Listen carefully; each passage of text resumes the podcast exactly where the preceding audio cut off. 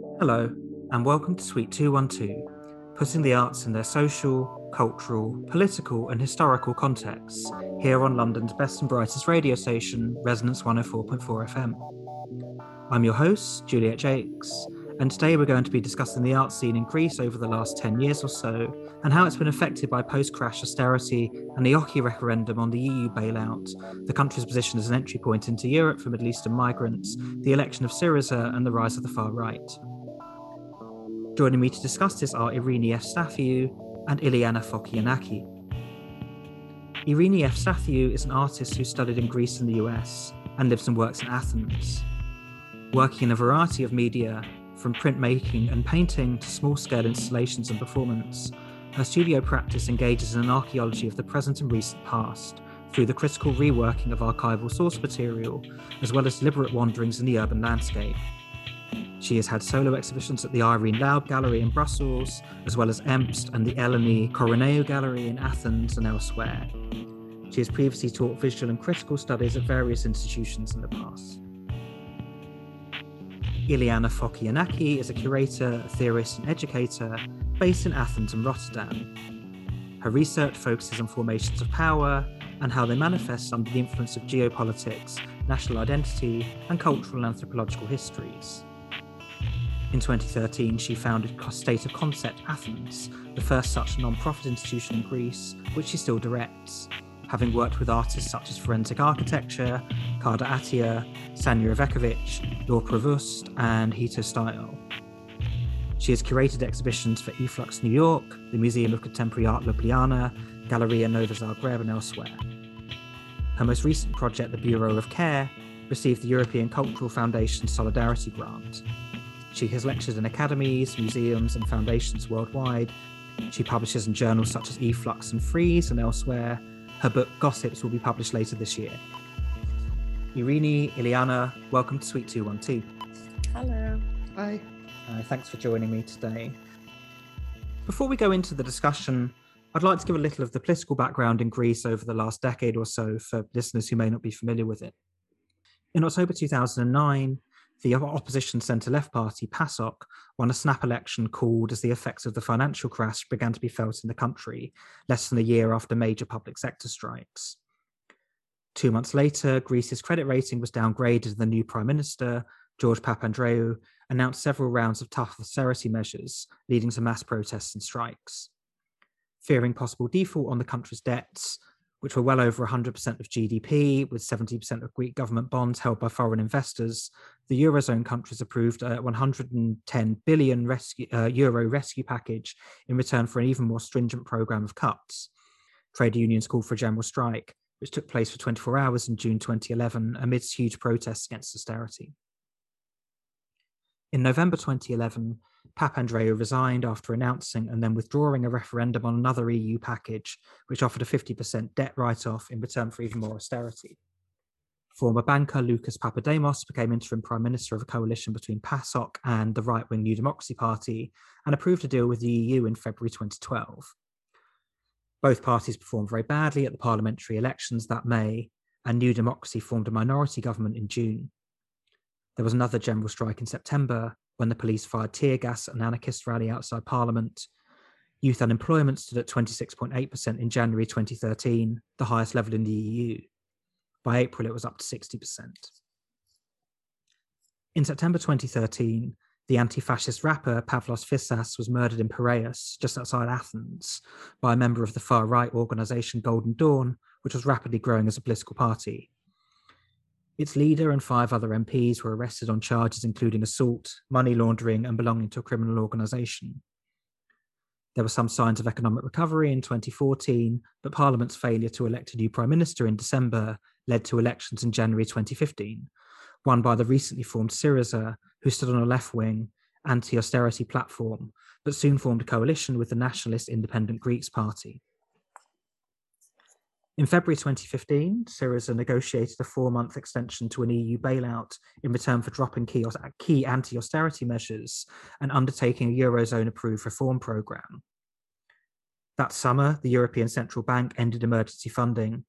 Greece closed its banks and imposed capital controls.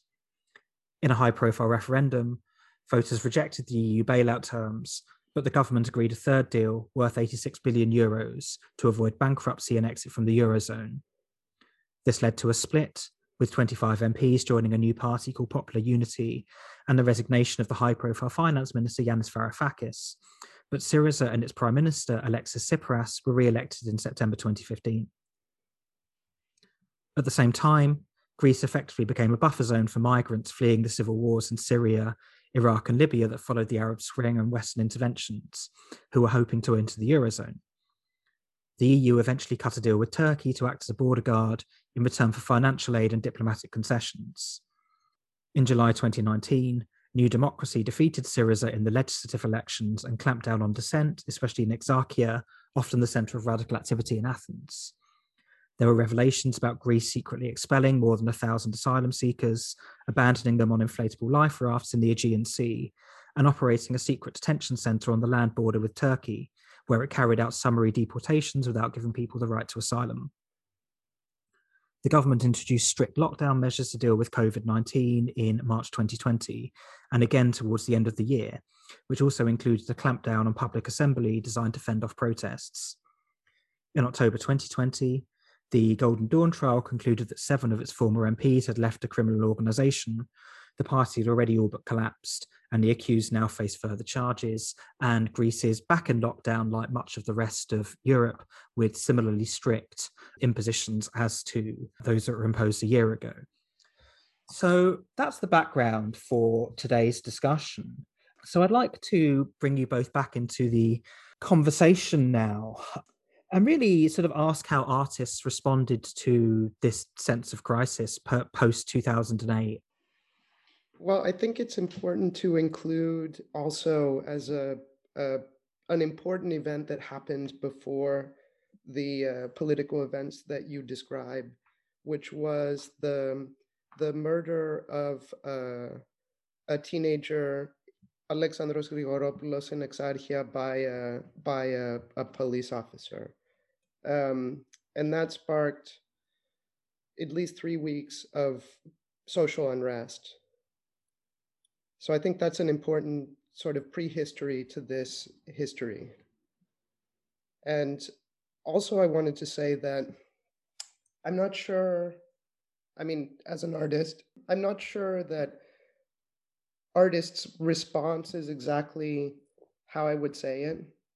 I mean, in my, my, own practice is founded on not being a historian and not being a politician and um, not being an anthropologist, and thus not being obligated to respond in this way to these events in the same way that those those those um, professions would.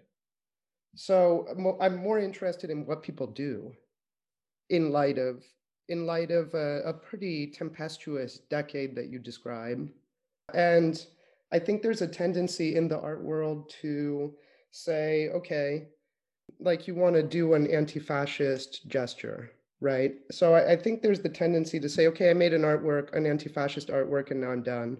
Or I went to an anti fascist talk and now I'm done. Or even I went to a demonstration and now I'm done. Or I voted and now I'm done. So I want to propose rather the idea of, of for example, anti-fascism as a practice, you know, something that is a lifelong practice, which is also how I see being an artist.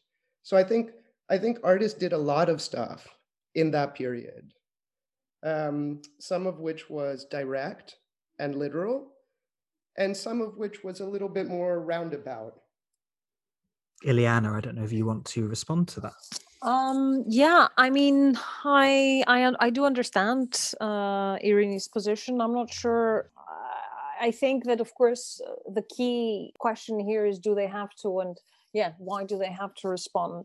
But uh, I will agree uh, with uh, the position of uh, being anti-fascist or whatever that that is, not necessarily anti-fascist, but let's say being a concerned and active citizen that is that abides with democratic rule um, and pro- and propagates for it uh, is is not an action. It's rather a way of being and a way of understanding the world. And many times friends uh, uh, also from uh, outside of greece that are in the cultural sector choose to make this distinction that it's not necessary that my practice directly uh, reflects on, on such questions. Uh, it's also my life. I can I can be an activist or an artivist, uh, as some call it, but um, it's not necessarily that I have to do it through uh, my artistic practice or the you know the the end of a process, which which is uh, an artwork. So I do agree with that. However, I think that the uh, the art world in Greece as it happens with um, uh, similar peripheries uh, in the Balkans, where we are geographically situated, is one that because of lack of infrastructure and lack of a of kind of like a greater system of support for artistic practice. And i will uh, i will focus on the visual arts but that includes also uh, you know film or uh, or other contemporary forms uh, of art. It tends to be uh, dependent on private uh, the private sector a lot. And that sometimes hinders the possibility to be directly uh, political, if you will, which for me, again, it's a little bit of a paradox and, and a bit, little bit of an oxymoron because I think that everything is political. You know, uh, it's uh, some things uh, for me, politics really have to do with ethics as well. Where do you position yourself as a human being? What are you know your personal ethical ethical standards or rules or or ways of understanding the world. So it can't not be political. And for instance being choosing to not be political is also a political position uh, if you ask me. Uh, but i do think that there i mean it's already 12 years back 2008 and the murder of Grigoropoulos really broke some uh, of the notions that we had in reference to culture. And there were a lot of responses, whether these responses were direct through uh, an artistic practice or whether these were indirect via, you know, just participating uh, in demonstrations and what else uh, have you that is kind of like more in the public realm, uh, which is both okay. However, uh, in terms of the artistic language, I would say that I felt there was a bit of a lack of a more concrete discursive positioning from the artistic practice of, of artworks, or let's say a lot of artworks uh, that would be responding to this, which, for instance, I have seen in other uh, places. It's not necessarily a bad thing, but I was lacking this direct uh, let's say, artistic language in relationship to the politics that were occurring at the time. Yeah, and I mean, would you? How much would you put that down to some of the funding models in the Greek art world? I, I know that a lot of um, there's like a lack of public funding for the arts, or there certainly was at the time. And yeah, there was way... complete complete lack, and there was no infrastructure. I mean, if you if you think of it and compare it to the UK, where, for instance, I've lived for several years, there is no such thing as an arts council. Uh, in Greece, the Ministry of Culture itself, as it happens to many countries um, of the, the, the southern Europe, like Italy, for instance, that have uh, a lot of antiquities. The majority of the of the public funding goes for that. I would say the 80, 85 percent. Therefore, there isn't, you know, there isn't enough budget uh, to spare for contemporary art. But that's not just the excuse. It's also the fact that in Greece you have a civil servant system that is uh, you know in uh, you go into you become a civil servant and you're there for life you know you it's not a part a position that has a contract of, of x years. Uh, you get your pension from there which means that a lot of people that have zero uh, knowledge of contemporary art are positioned in offices that are for instance for contemporary culture or what have you just because they're civil servants. And you don't have people that enjoy visual arts, uh, know visual arts, research visual arts, and therefore also would have uh, or would propose strategies or the creation of an infrastructural system. And I think that was uh, visible also with the arrival of Documenta, but we will we'll talk about that later. Um, so having that uh, a, a zero uh, infrastructure and a zero grant system uh, from the state, that means that you're dependent solely uh, in private uh, institutions, uh, foundations, or capital of any form. And uh, the art market in Greece is tiny, if there is any. I mean, Irini is much more equipped to, to discuss that. But to, to my understanding, there was not, I mean, it, it was not possible for a visual artist to actually make their living by selling artworks in Greece um, I would say from 2008 until now, uh, it has not been possible. You always have to have a side job or a different type of, of income. Therefore, that makes you uh, a little bit more reluctant to be, let's say, uh, opposing to the grand narratives uh, of neoliberalism because you're extremely dependent on it. I mean, I would I would sort of disagree with that in that taking and taking some examples from that period uh, we're talking now around 2010 2011 so you know following up that lack of infrastructure for arts it's almost it's not an understatement to say that the ministry of culture remembers that contemporary art exists every two years when they have to send somebody to the venice biennale. Mm you know maybe it's a little overstating the case but that that seems to be i wouldn't say so. I would completely yeah. agree.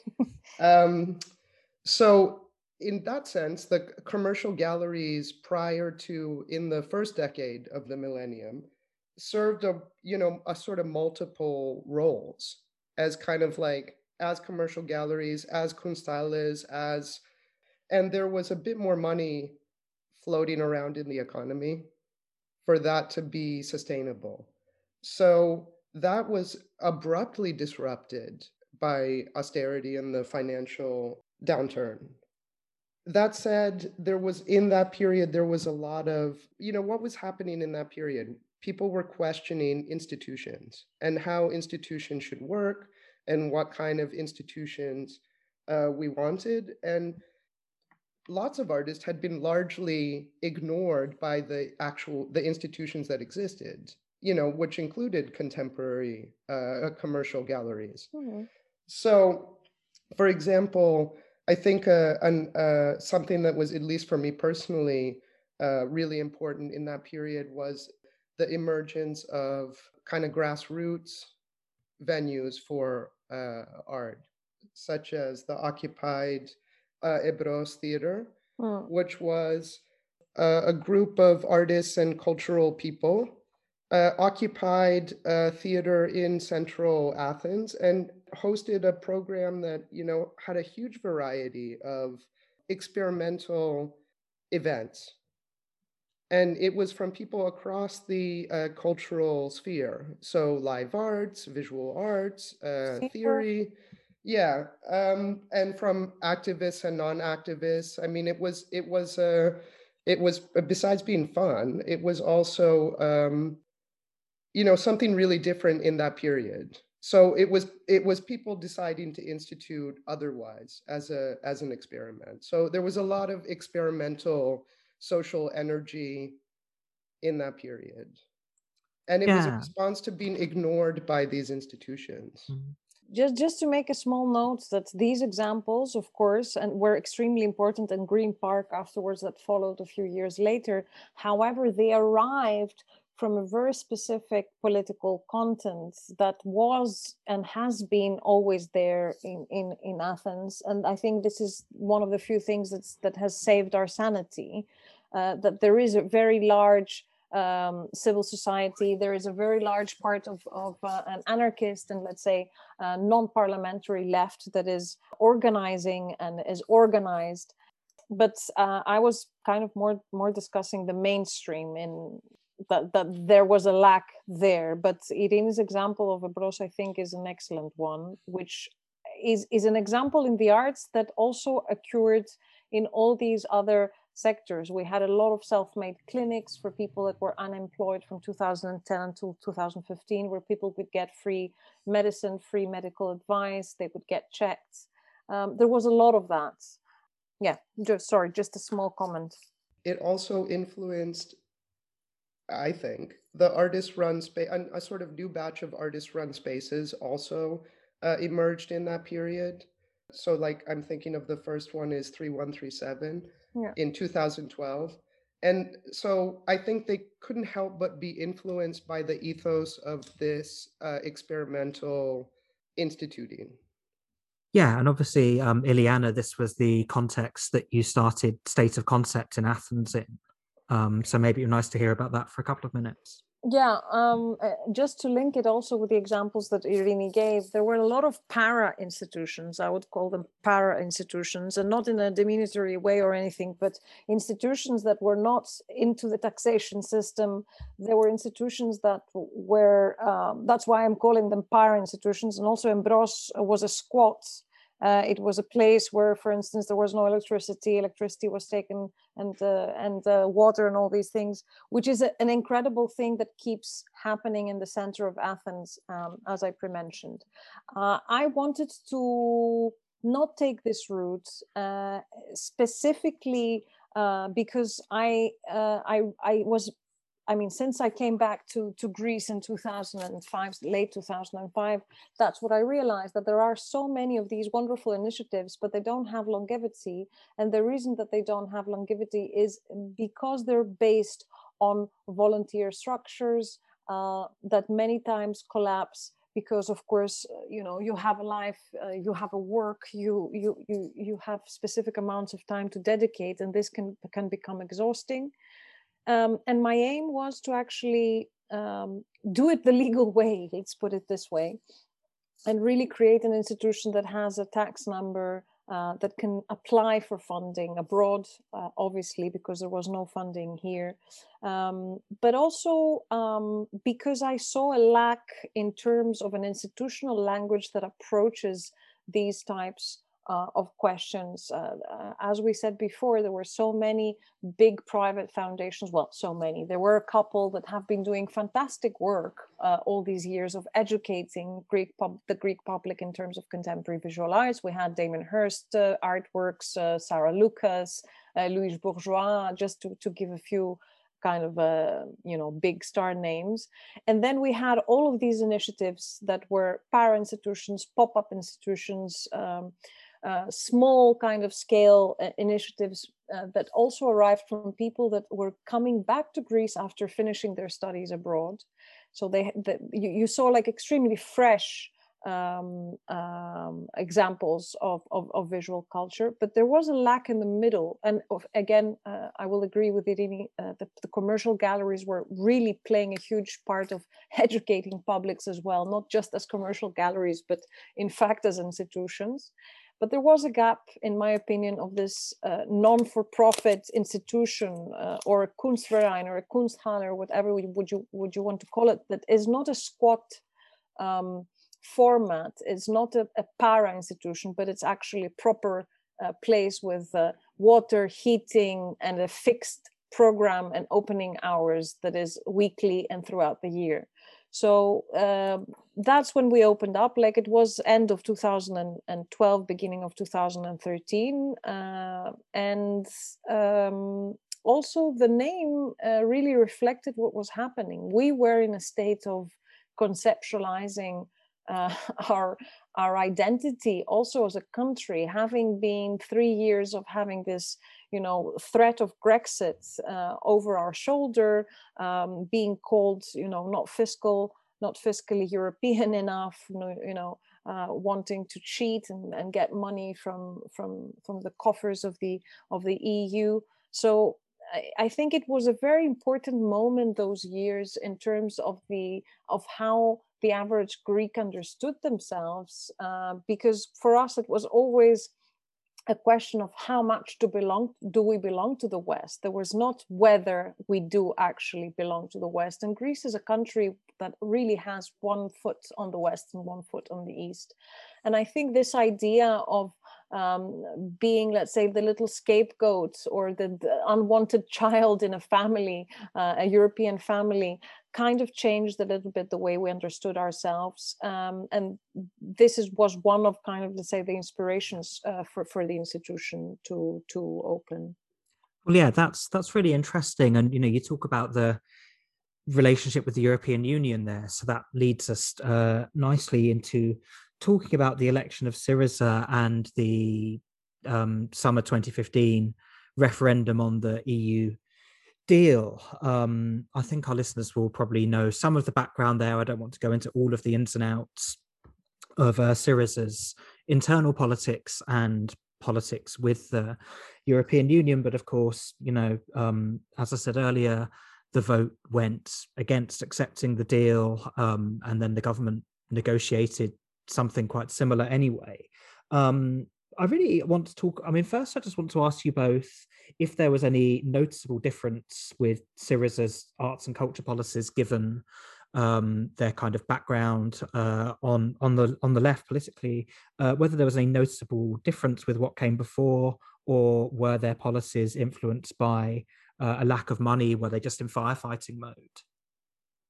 Um, I'm I'm going to be brief. There was no change, uh, and really, it was this this kind of emergency situation where there was no uh, time or desire uh, or strategy in relationship to to culture. Uh, they only were looking at the tourist section, and I think it's interesting to to note that uh, in Greece, the Ministry of Culture is also the Ministry uh, of uh, was back then the Ministry of, of Tourism as well. Um, and I think it had to do, of course, with the fact that we we had a huge uh, debt. So there, you know, culture was not deemed uh, as important enough to go into the yearly budgets, uh, and the only um, let's say strategies measures or policies that we saw was at the far end of the syriza administration which was 2018 2019 just before the elections uh, and uh, it was that they began very timidly a first kind of grand scheme for small scale institutions and uh, research and artists. I would say that they did invest in education and research, uh, post uh, academic research as well. That was one thing that they did, although uh, it was, uh, you know, from, throughout their whole. Um, uh, their whole tenure, if we call it, in, in, government. But no, in terms of contemporary culture, I would say it was only in the in the far end where there was you know the the leeway uh, financially to be able to do that and of course irini i think uh, also can say more in terms of the artists i mean i'm going to agree and say that i couldn't think of anything really that seemed to be dramatically different uh, with the city's administration in terms of uh, continuity of infrastructure um, so the problem the problem is a, a, a, a, sort of continuity of infrastructure for art. So the the their heart was in the right place with things like um, having the an open call for the director of the National Museum of Contemporary Art uh, when previously it had been a direct assignment, uh, or the grant scheme but the, I think those remain a complicated process hmm. and uh, don't really reflect the grants. I'm, I'm speaking about the grants and don't really reflect the actual um, actual situation of production for most artists. And and there's not very many of them, and they're not very well publicized. So so it it you know I mean it's it's it's always good when there's some money instead of no money uh, but I think it could certainly be improved upon. Yeah. And, um, I think that like the like December 2008 with the murder of Grigoropoulos and uh, events during that you mentioned during the the first years of austerity, the the referendum was a, a pretty big event and very um, divisive. Extremely.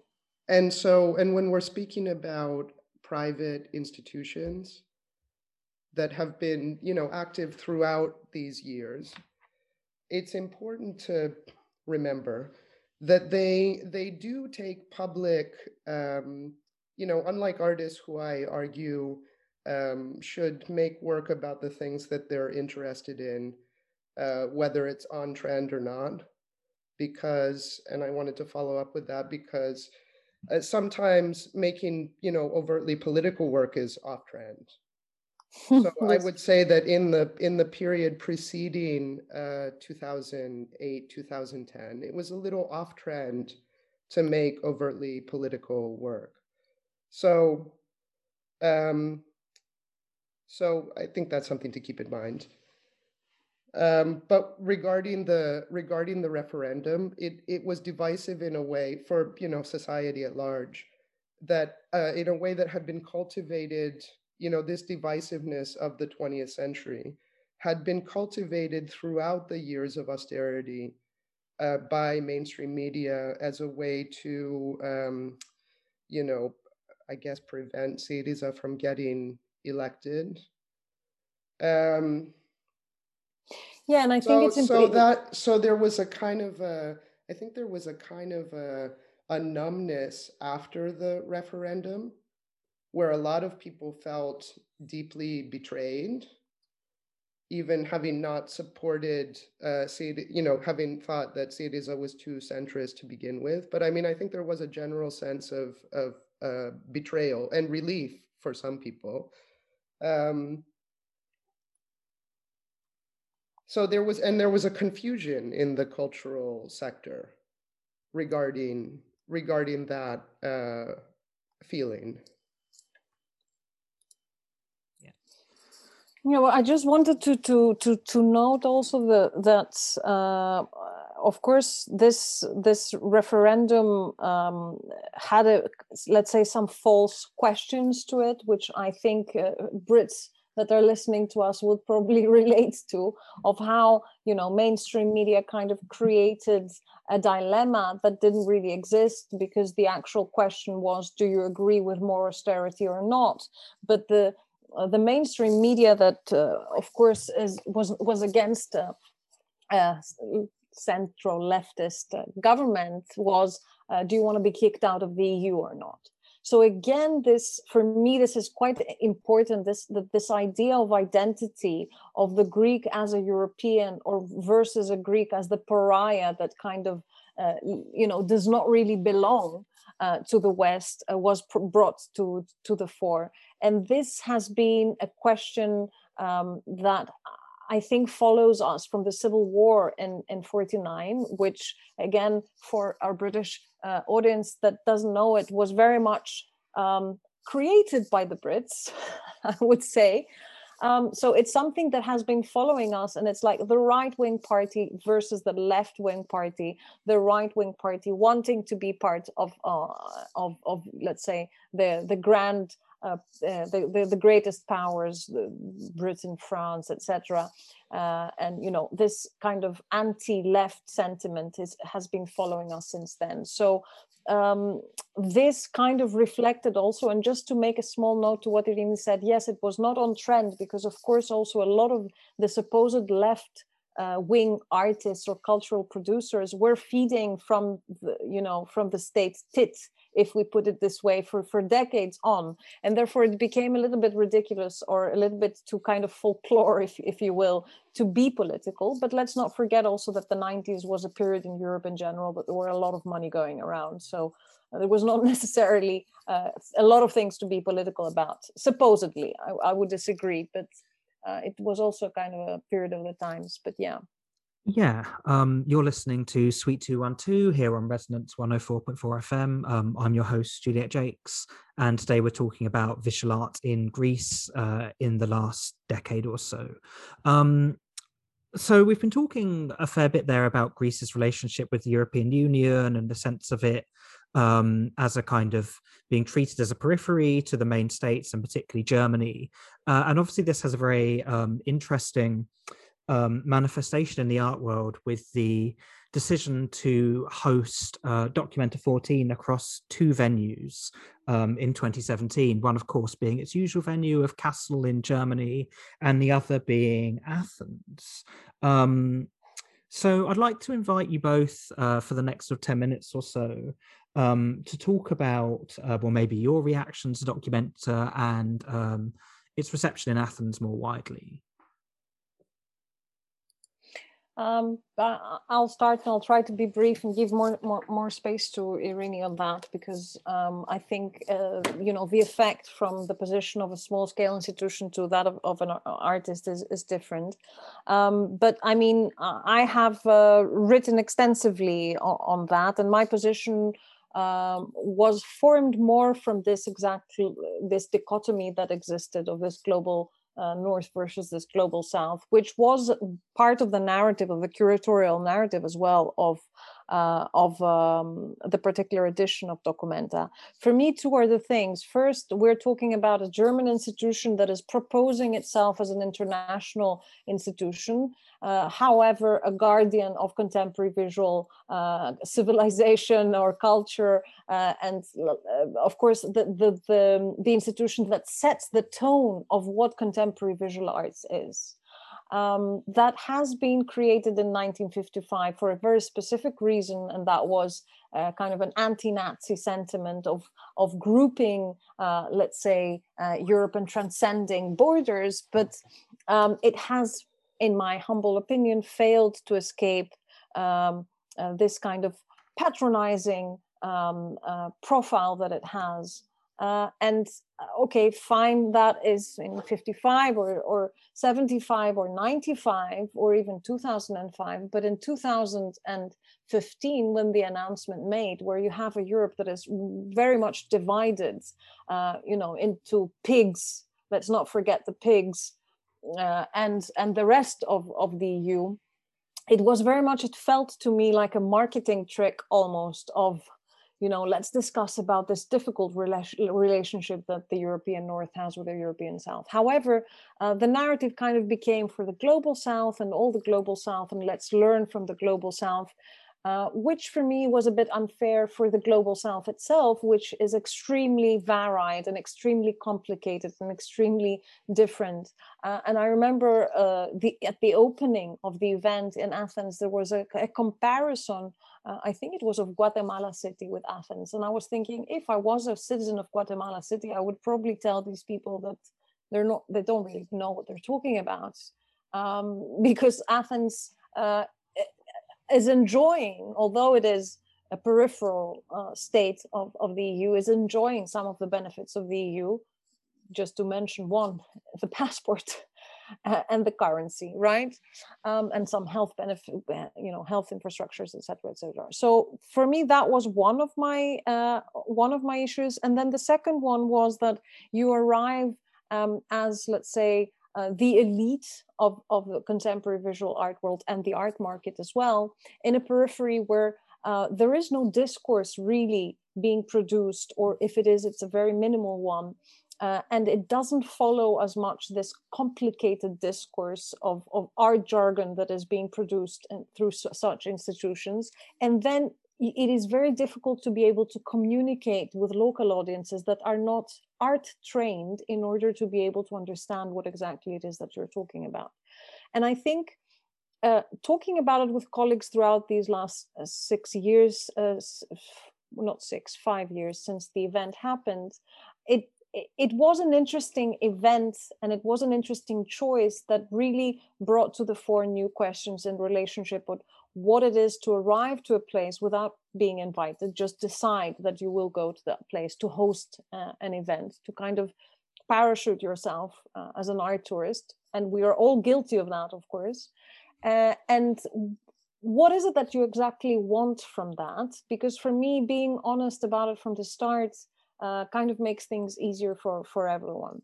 Because of course documenta was very much accused that it didn't interact enough with the with the public and the local institutions. They shouldn't have. They didn't have that mm. obligation uh, if you ask me uh, to respond to it frankly.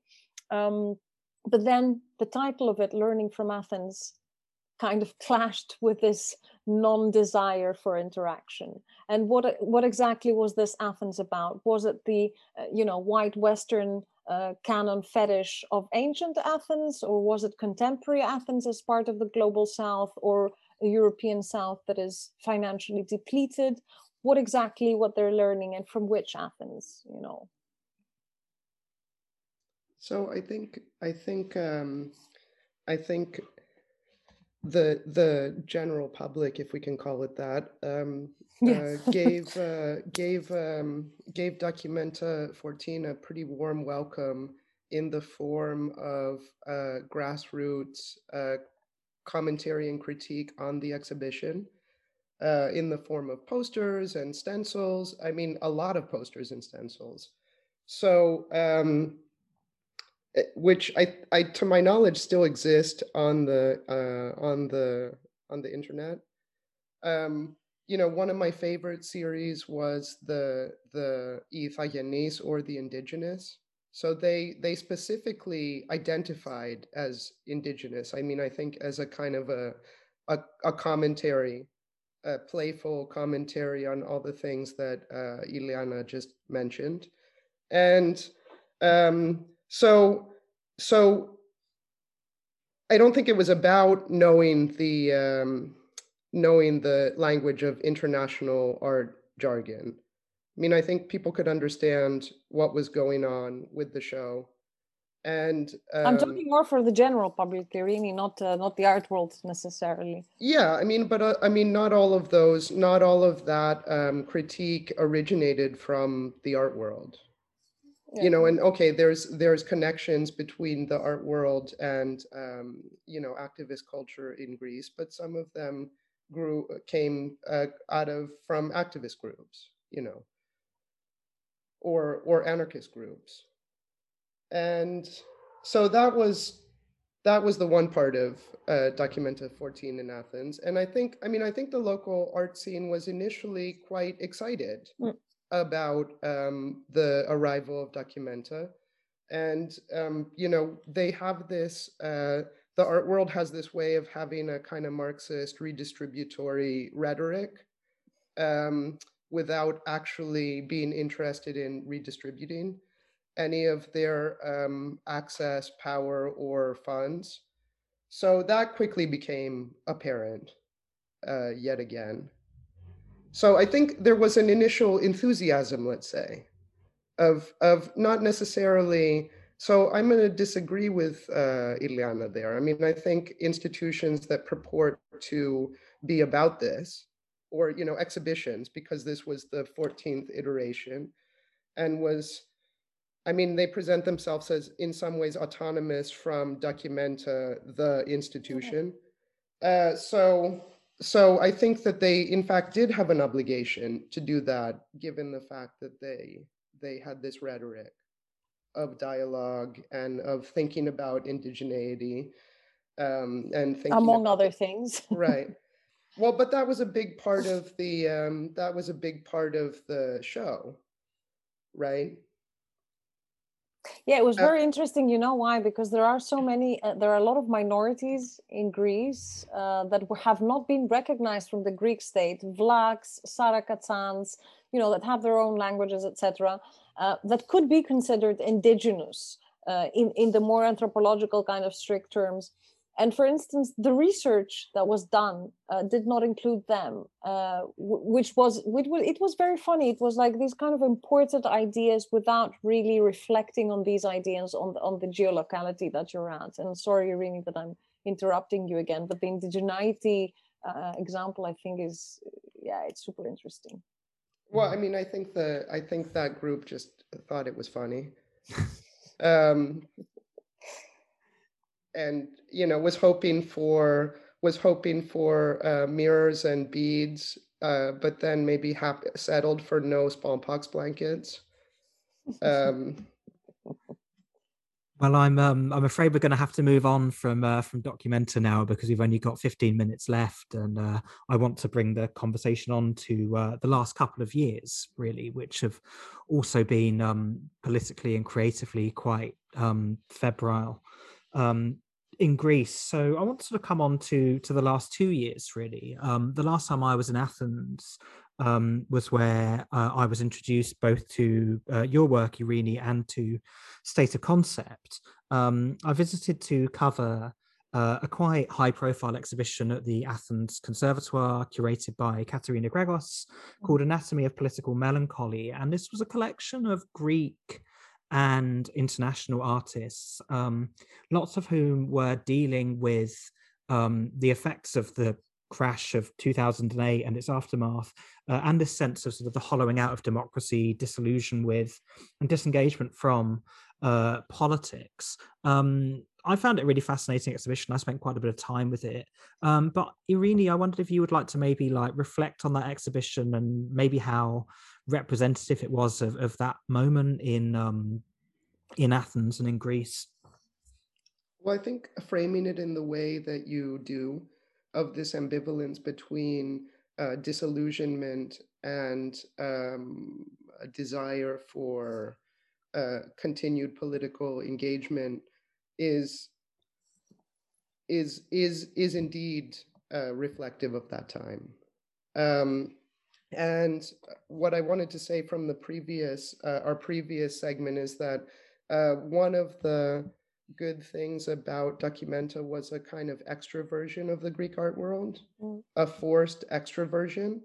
And I, so I think Katerina Gregos has a talent for bringing together um, artists from various different countries and contexts in in um, overtly political shows, but which allow for the complexity of of the individual works. So I think that that's that's a, a curatorial talent that she has but I it was also important to sustain this idea of uh, extroversion. I mean, I think all scenes suffer from, and especially when things are politically uh, exciting, or um, situations are change quickly and often, that it's it's easy to get caught up in the the the politics of your own small uh, place.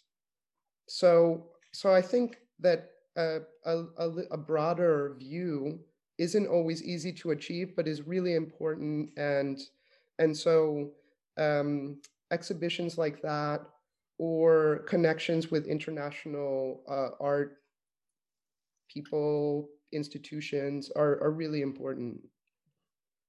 And um, Iliana, I'd like to lead on from there to some work you did at State of Concept with uh, forensic architecture. Um, you know, one of one of the sort of more high profile um, events for people following the cultural scene in Greece was the killing of the drag artist, activist, and writer Zach or Zaki Kostopoulos in uh, a jewelry shop in Athens in September 2018.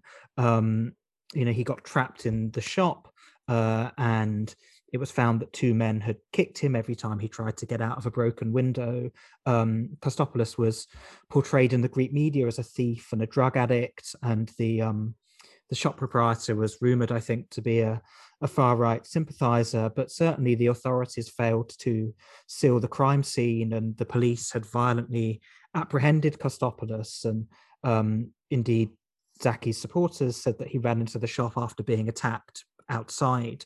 Um, and so Kostopoulos' family hired um, the forensic architecture group to conduct their own inquiry. Um, and I know you you work with them at State of Concept. So can you maybe spend a couple of minutes telling us a bit more about that? Yeah, I mean, I, am going to link it also with the Pavlos Fyssas because that was another investigation that forensic architecture did. Um, and for me, uh, I think there uh, we we were in a conversation for some time before the exhibition happened, um, because of course, uh, forensic architecture have been quite uh, busy in showing a lot of their investigations, specifically these two in Greece, because they have Greek members as well as part of the team. Um, uh, and for me, the bigger question was it was part of a, a, specific chapter, exhibition chapter that we were doing at the time called Department of Justice, that was really related to um, uh, the the forms of violence, let's say, that have been occurring in Greece. Uh, Grigoropoulos was one very big event. Fyssas was another very big event, and, and Kostopoulos was another very big event. Um, and I would say, kind of events that marked state uh, or para-state violence.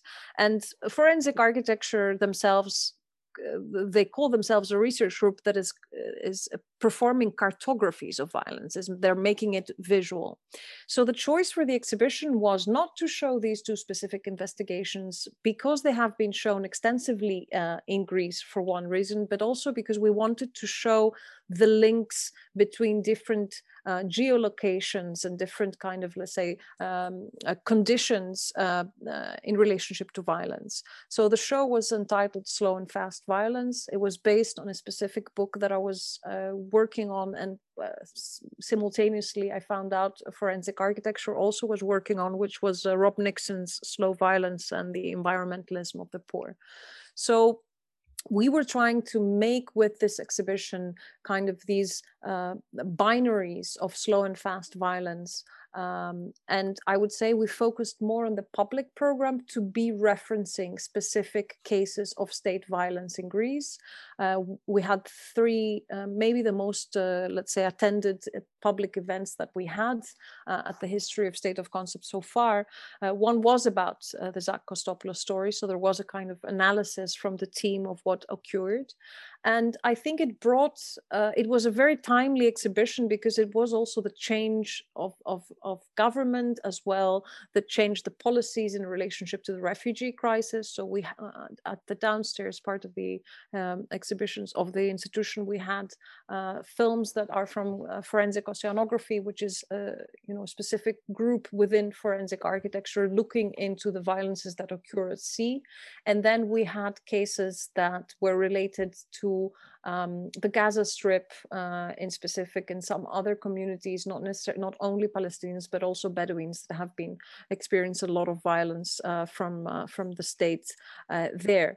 Uh, and for me, this was important to really link what is currently occurring in Greece and what was I saw as a shifting uh, in relationship to how normalized violence, state violence, was um, was um, portrayed in the media in Greece and how also the narrative in relationship to the refugee crisis began. Because in 2015 we had, you know, this uh, Greek island of Lesbos uh, uh, being discussed as Nobel Prize nominees. And then in 2019, also with Golden Dawn playing a big part of it, uh, extreme xenophobia and racism occurring.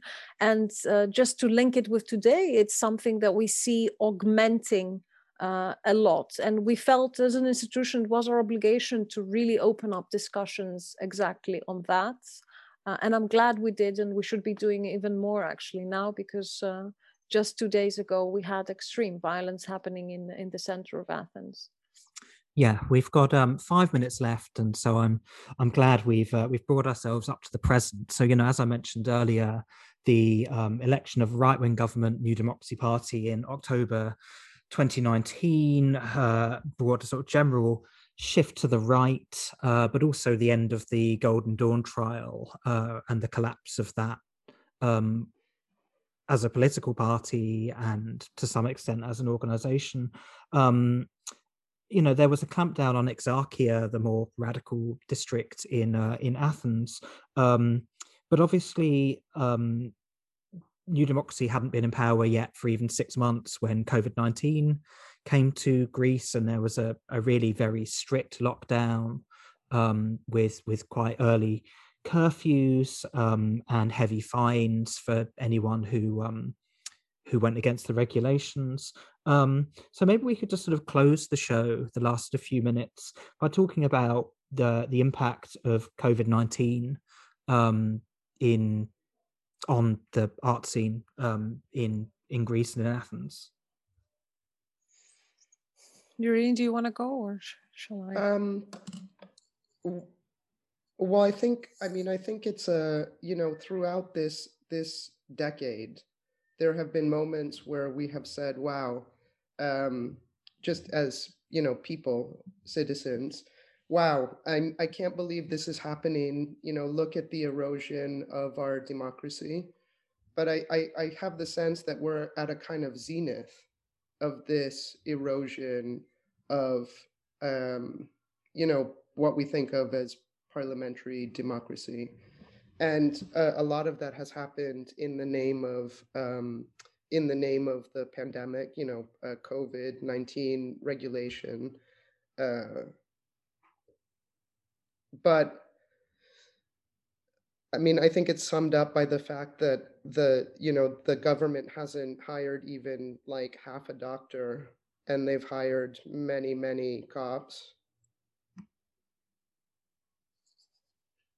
Yeah, just just to follow up on that as well, I think the the fact that even the Economist, a quite neoliberal uh, uh, journal, is uh, the last two years has been uh, putting Greece in the list of flawed democracies, I think says a lot in itself.